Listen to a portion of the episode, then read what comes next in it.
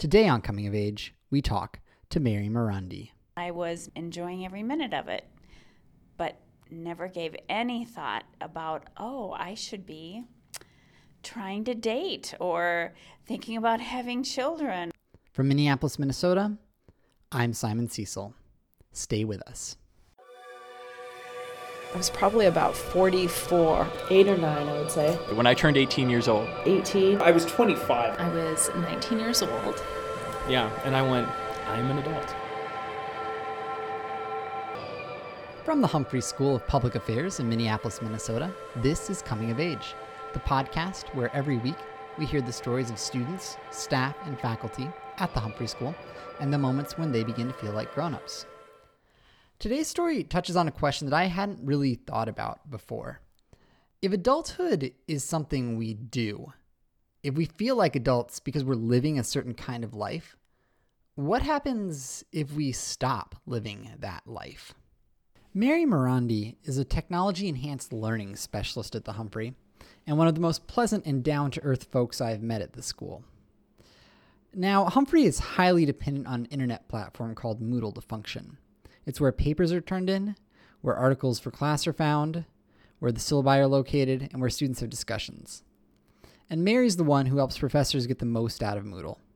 I think anyone who's had the job of teaching others how to use technology can probably appreciate just how patient Mary must be. So if you're a student at the Humphrey and Moodle's working for you, you should stop by and give Mary a high five or bring her flowers. Mary Maronde's story begins when she was still quite young and made a decision about what she wanted to do with her life. When I was 12, I decided what my career was going to be. I was going to work uh, in the historic site business. That's my passion is history. And when I was in junior high, I set some really clear life goals for myself and from then on everything I did was focused on how am I going to attain those goals from what clubs I joined in high school to what classes I took in college and where I applied for jobs.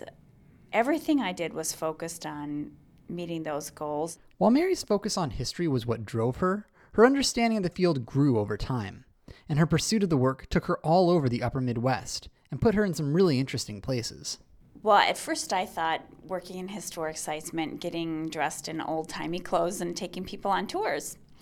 And I did that for a number of years, and then I realized I really enjoyed the business side of the work as well the planning and management and administration. I started out as an undergrad intern at the Alexander Ramsey House in St. Paul. Um, I read all of Alexander Ramsey's personal journals from 1868 to his death in 1903. I then, um, after college, I worked at uh, New Harmony, Indiana, which was the site of two really influential utopian communal societies. Um, from there, I went to a 1905 home of an Impressionist painter. I worked in two homes that were built in 1888 by lumber barons in Muskegon, Michigan. I worked at an 1845 stagecoach tavern and inn in eastern Wisconsin. Uh, and my last job was um, at the Goodhue County Historical Society in Minnesota. When I asked Mary what it was about history that called to her, it was pretty clear that it was sort of like asking someone to describe what it's like to be in love or have your heart broken. It can be described somewhat, but it's really hard to understand if you haven't experienced it. I've just been fascinated by history my entire life, and my whole family is. And uh, um, I grew up in a family that always told family stories about great Aunt Rose and great Aunt Helen, and your great great grandfather did this, and um, history's always been part of my life. I find history to be inspiring, enlightening. You know, it's a, it's an appropriate way to snoop on dead people. I mean, imagine poor Alexander Ramsey.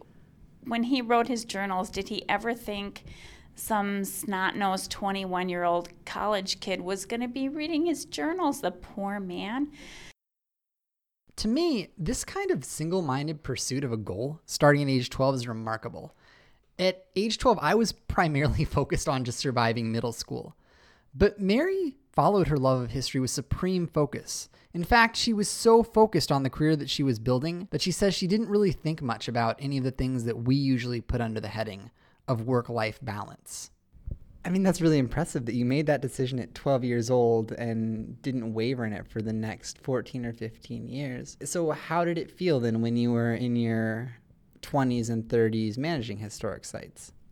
Oh, it was so exciting. I mean, I was in some pretty stressful grown up situations, but it was such an adventure and, and um, I was really doing some really neat things and, and experiencing some unusual circumstances. By the time I was, what, um, 26, I was managing a state historic site, a 211 acre site with seven historic buildings and several millions of dollars worth of original artwork and making a name for myself in the field and was enjoying every minute of it. But never gave any thought about, oh, I should be trying to date or thinking about having children or, um, well, buying a house was out of the picture because in the historic site business, one does not make enough money to buy a house and save a lot. It's at this point that things change in a way that was dramatic and unexpected. And it was a turn of events that really made Mary question how adult she really feels. And so I guess I'm curious clearly you're not in historic site management right now. So what changed? I got fired. And I was just crushed, just blown away, devastated, didn't want to put myself back through that again. So I thought, well, I'm going to move back home to the Twin Cities and just get some kind of office management secretarial job and figure out what's next. And to my great disappointment, I discovered that I could make a lot more money as a secretary than I could make as a historic site director, even having had a 15 year career and a master's degree. And by then, I was starting to realize okay, I'm probably never going to get married and I'm probably never going to be able to afford buying a house. And so I'd better keep that secretarial job so that I have benefits and I can take care of myself if I'm going to be on my own. I'll be honest and say I didn't really see that part of the story coming. And it felt invasive to ask more about it. What I didn't ask Mary about was what happened when she moved back to the cities. I moved back to the cities in 1999, and I worked for a Fortune 500 company in downtown St. Paul, which was a big, big change from working in small town historic sites. Um, I've been at the Humphrey six years and really appreciate my job here and have been treated really well and you know no regrets there but i don't view my job as I did my history career. I mean, it's not like when I was 12, I thought, oh, I'm going to grow up and be a technology enhanced learning associate. Mary says she doesn't have any regrets about her path, but she does notice the ways in which the life she's living differs from that of her peers. Looking back, do you think that if you had the opportunity to go back, would you change any of that? You know, I was asking myself that very question this this weekend as I thought about this. No, I wouldn't change what I did. I had a great time, and and like I said, there's just no point regretting. I I may be a little wistful, and I think knowing.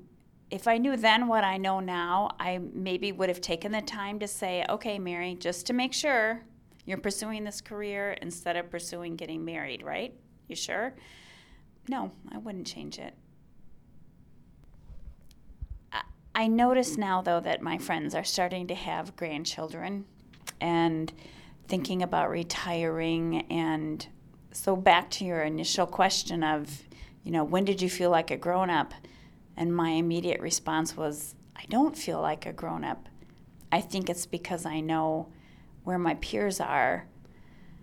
And I instantly know that I'm different from them. And that's why my immediate thought to your question was well, I'm not a grown up because I don't have all of those things grown ups are supposed to have. Now that she's at Humphrey, Mary pursues her passion outside of work. And while that's definitely not the same as directing historic sites, there are things about the arrangement that she appreciates. I can read and watch documentaries and visit museums, and um, I volunteer on the weekends. And so I get my fill of my passion on the weekends and in the evenings and uh, during my vacations. And then during the day, I get the stability and learning a new field here at Humphrey. That's our show for today. Mary Maronde works on the first floor of the Humphrey School in the office area. So if you're interested in history and you want someone who knows a lot about it and would love to talk to you, stop by and say hello. Thanks for listening. I'm Simon Cecil, and join us next week for another story about coming of age. Flying high, I'm flying free. I am just where I want to be. You know you've seen the last of me. Trust me, baby, your history